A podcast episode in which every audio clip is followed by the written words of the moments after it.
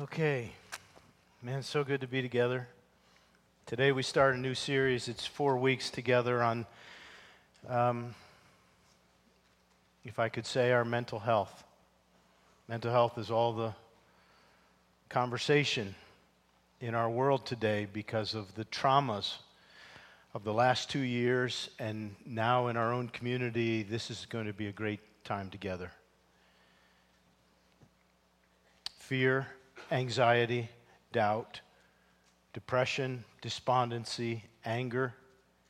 These are all complex issues that touch all of our lives. And we are complex human beings. We are physiological. We are intellectual. We're emotional. We're sexual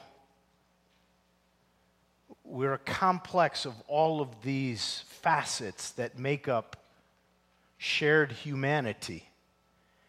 And in our shared humanity, we experience these things together in a complex, but no one is without these facets of what it means to be human.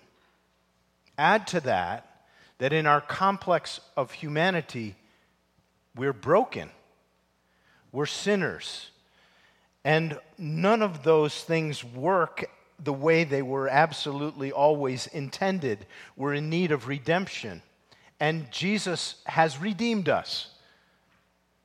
He has redeemed us by His grace. But we still live in a broken world with our broken physiology, our broken minds, and our broken sexuality. And God is in the process of sanctifying those of us who know Jesus, moving us on a pathway to be more and more like Him in every area of our life. But that process is not instantaneous, is it? It's a process that we're in. We're all being sanctified by His grace. And the area that we've tended not to say much about is our mental health, the way we think in our mind we're much more able to think about our physical health, our physiology. In fact, over the last 40 years, we've become very skilled at talking about our physical health. 50 years ago, it wasn't that much of a thing. But today, we're all aware of what we eat and that we should eat well. And that we should exercise and get enough sleep it's a big deal how we take care of our bodies. We're good at that. And in fact, when you were uh, an early teenager, you learned how to do first aid. We know how to take a scratch, clean a scratch, put something on it so it doesn't get infected. We can put a band aid on. Some in the room probably could put a tourniquet on if you needed to. And some of us know how to do CPR. We, we know how to do the physical things well enough to survive in a first aid situation. But when it comes to how we're doing emotionally, mentally, um, we're not quite as skilled at how to be helpful to each other in this area of our life. My hope is that the next four weeks will help us get a little bit better on how to do that. The Christian response to what's going on in someone's head in your life, if you're in a tough spot, you're depressed, you're, you're despondent, you're anxious, you're worried, would be well, you need to have a quiet time. Oh, you already have one? Um, you need to get up earlier and stay longer. and that doesn't help. I believe in a quiet time. I have one. We need to be with God. But that sometimes doesn't help us the way it ought to. Or the other answer would be well, you need to go see a professional and go get help and maybe the medication that you need. I believe in professional help. I've had it. I've been around counseling and group therapy and recovery ministries, and I know the benefit of those. But the idea, if that's the answer, is then you have to see an expert. And quite frankly, what I hope you come away from this morning is there are experts in our life, and they're helpful for us. But we're all on a mental health journey. We all are.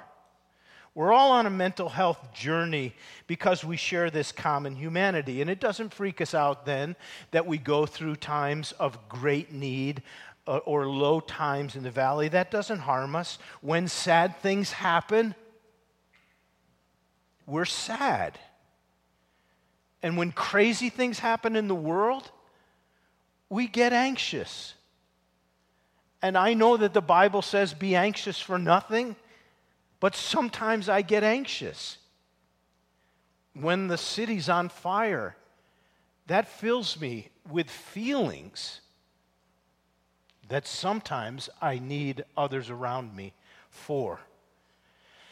So I pray that what might happen in these weeks ahead is that we would understand that we're emotional, spiritual, physiological, sexual, intellectual beings in a complex of what it means to have shared humanity together, and that we might learn how to release the help that is available in the congregation among one another as we together experience what it means to be on a journey to walking with Jesus in really difficult times because we are in them. And it couldn't be more blessed for us to have been in this place today to hear people who have suffered greatly say, I'm still clinging to God. It helps us.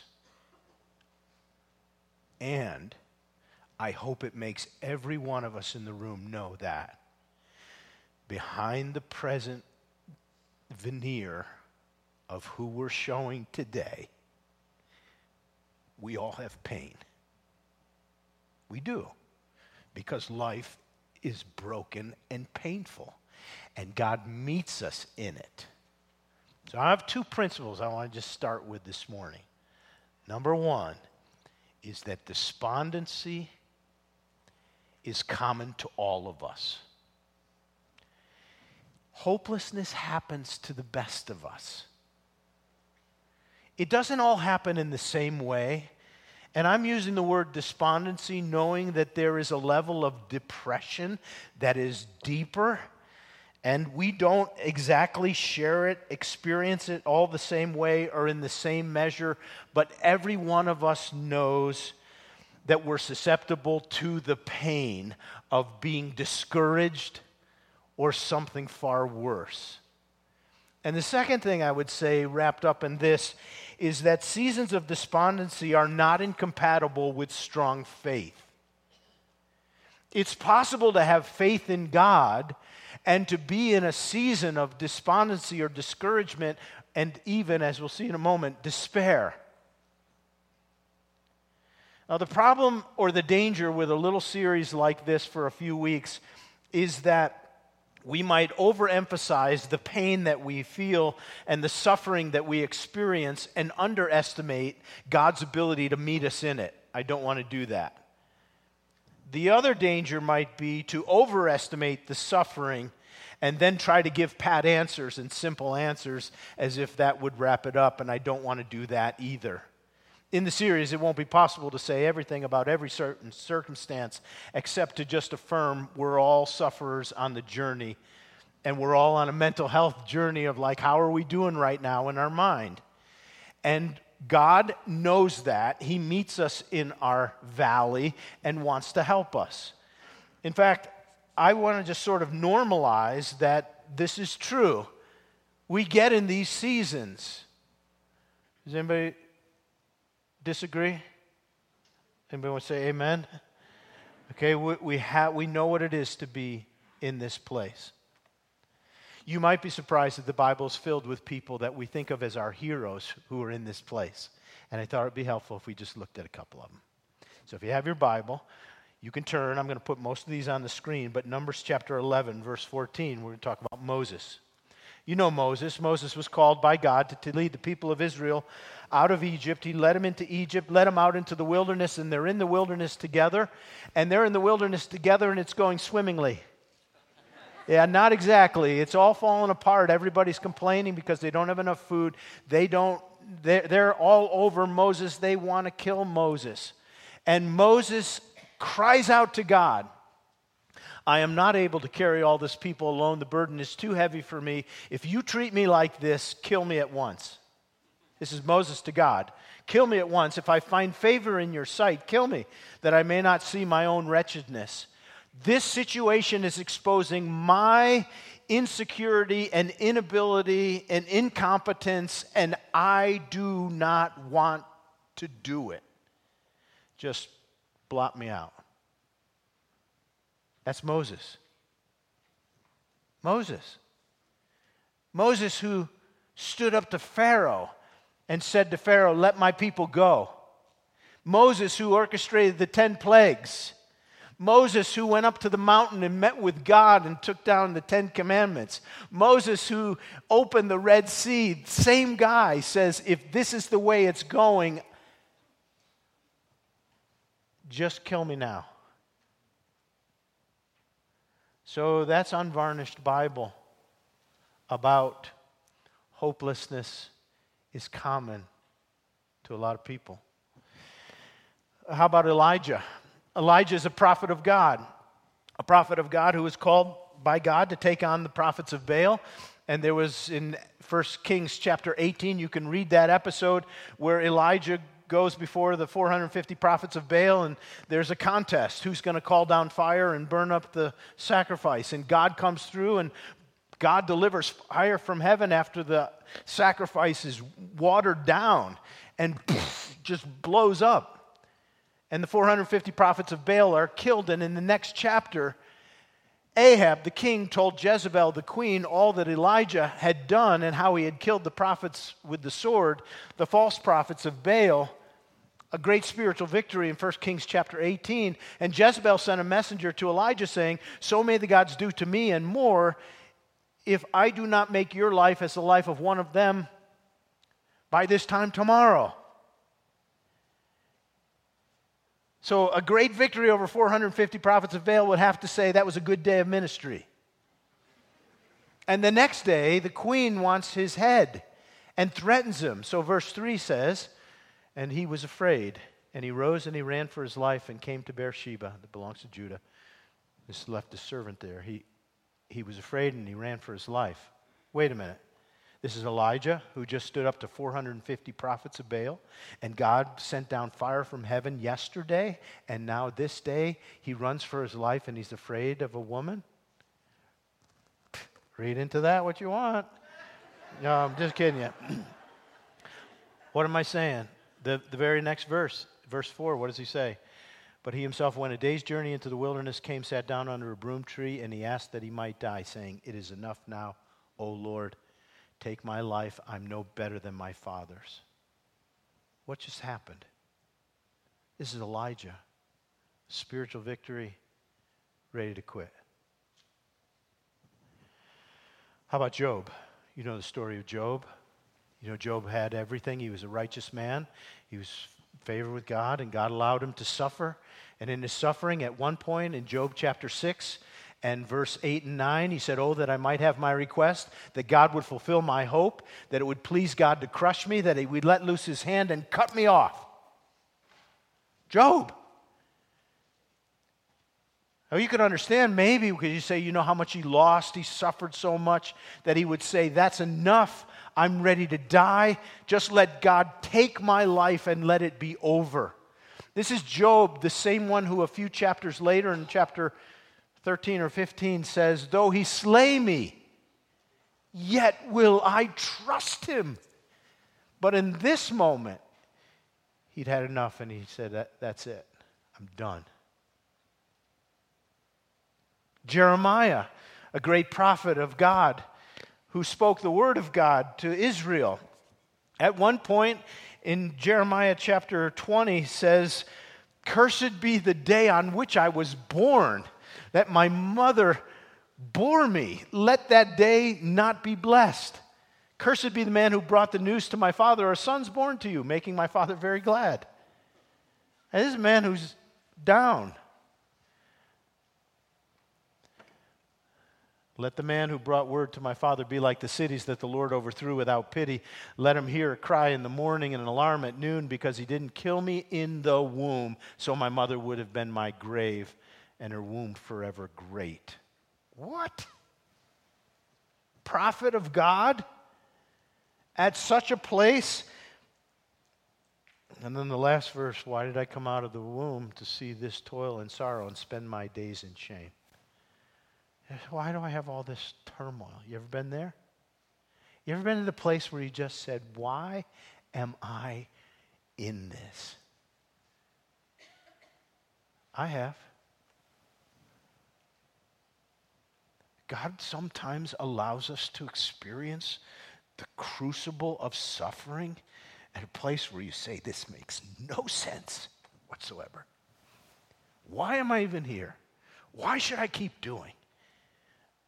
I, I just want you to see that the suffering of, of the mind and a soul distraught has a commonality to people, even of faith, who go through crucibles that become part of what God uses to awaken an awareness of what otherwise would not be known about a God who loved us so much that he suffered more than any of us to bring us to him. Do you get that? Part of the reason that we're in the crucible that crushes our soul and our mind is to awaken in us an awareness that there is a God who loves us so much, he was willing to taste suffering on our behalf to bring us into relationship with Him, and that's Jesus, the great sufferer, who through His suffering brought us to God. Let me see if I can help you with one more great hero of the faith, David. Let's read until the semicolon. My soul is cast down within me. This is David the great king of Israel, the shepherd. The Lord is my shepherd, I shall not want. But in this moment, writing this psalm, he said, My soul is cast down within me. Let me see if I can picture it for you with my body. My soul is cast down within me. What's the next line? Therefore, I remember you. My soul is cast down. Therefore, I remember you. When we're depressed, despondent, discouraged, despairing, our world shrinks to our world. And what helps us most is a bigger view of God. So David just says, I, I remember you. It's very hard to do alone. It's hard to do alone. So, what happened this morning in the worship service where people who have suffered have said, God's still good, helps us. Because when we're downcast, all you can see is this. But if you can get to remember God, then some of this suffering takes perspective. It's not an easy answer.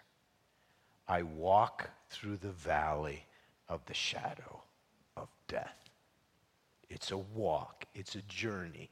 It's not an easy answer, but we, we have faith in the one who suffered ahead of us. Right? Yeah, that's true. David helps us. Few things help us know a better view of God than what we did this morning, hearing the people of God and the scriptures who tell us who God really is objectively, not apart from experience. Excuse me, I've made my nose run. I need to blow my nose.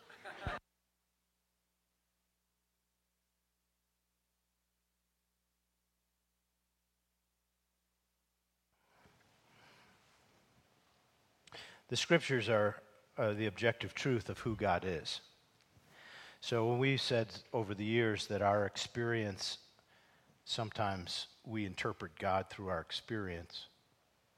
And if we're suffering badly because of fire or COVID or politics or family stress or divorce or kids on the run or whatever it is, we tend to look through our circumstance and then interpret God through them. And the gift of understanding my suffering is to really switch that around and know who God is and look at who God is. And remembering Him, sort out my things. And if you've gotten that switched, then remember God and know Him and know that He is acquainted with sorrow. He is near to the brokenhearted. He saves those who are crushed in spirit. He does that because He was that. Jesus, our broken Savior. I said my dream of this four weeks together is that we would help one another. Because we're all on this journey. But in the journey, none of our experiences are wasted. God doesn't waste your pain, but He has a mission for it. I can't tell you how many people in this church have said to me, Tom, if you ever need someone to talk to someone who, and then they share their experience. I, I lost a child. I'm a recovered alcoholic. If you need me to speak to someone that you know who's a recovered alcoholic, I'm, I'm there. I'm living with someone with Alzheimer's. Do you know anybody who's been there? Well, yeah. And this is, this is what the Bible calls us to do. If we're all human on the journey together, then Romans chapter 15 and verses 1 through 3 help us here. It says simply this We who are strong have an obligation to bear the failings of the weak and not to just please ourselves. Let each of us please his neighbor for his good to build him up, for Christ did not please himself. Now, the strong and the weak are simply those who are um, able to bear burdens and those who at this point are not able to bear burdens. They're weak. And the idea here is simply this we ought to bear the weakness of those who don't have strength right now to carry their burden, to carry a weight, to shoulder by loving and helpful actions. It is incumbent upon all of us to help the weak, to help those who are suffering, not to just endure with them or to tolerate them, but to help them. And to help them in what way? To build them up. I think that aligns very closely to help them see that God is who He says He is and that He can be trusted. To build them up to believe that God is who He says He is. To build them up, not fix them up. Everybody? You with me on that? Someone's weak, you don't need to straighten them out. You don't need to fix them. You need to be with them and build them up, not just pleasing ourselves, but pleasing and serving one another. That's Jesus. That's what he did. And that's what I pray happens in our church increasingly. I've seen it, I see it now. But if you're in a place and you feel like you're under the pile, the world's on top of you, I want you to be around this church. I want you to join a life group. I want you to click in where you can because this is where some of the help comes that God administers to those who are down. One, it's common to all. And all of us at one time or another are going to be in it. I thank God that I've been helped by the faith of those who this week lost everything and gave glory to God one of our members who lost his house said, I have a new life verse. I can say with Paul, I have suffered the loss of all things. But God is so faithful. That's what he said. God is so faithful. God is greater than our suffering. He's not absent in our suffering, and He's experienced suffering to bring us to Him. Maybe you're just saying to God, How long, O Lord? Well, for this time, you are here this morning that you might be strengthened by the, the reality that your experience is not alone. This is my prayer for you. Later in chapter 15, verse 13, says this May the God of hope fill you eventually with all joy and peace in believing, so that by the power of the Holy Spirit you may abound in hope. It's a God work when we suffer. God works when we suffer. God is at work through his Holy Spirit. It doesn't come like a light switch, it comes as we walk in the journey. But don't give up. Come in. Let's pray together.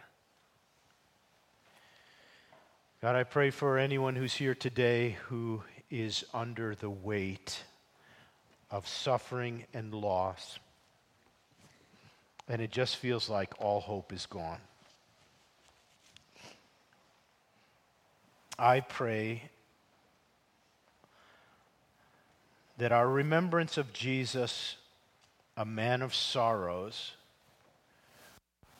be a hopeful foundation for us as we walk in the valley today.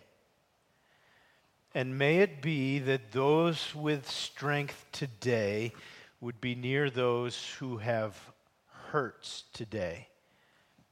May those who have much come alongside those who have lost everything, those who are isolated may they be drawn in so that this communal experience of journeying with Jesus would be a strength for us. And may it be seen to those who have yet to come to know Jesus, would come to see how amazing he is. That the marvelous Jesus would suffer losses that are unthinkable and so undeserved in order to bring comfort to those who suffer in other ways. So it's to Jesus we look today, and we just say, How, how marvelous you are, Jesus, that you who experienced the worst are near to those who are broken in other ways. So be near to us today. Lift up the hearts to see a new vision of God for those who are downcast today. I pray for this in the powerful, hopeful, steady name of Jesus Christ, our Savior. Amen. Let's stand together.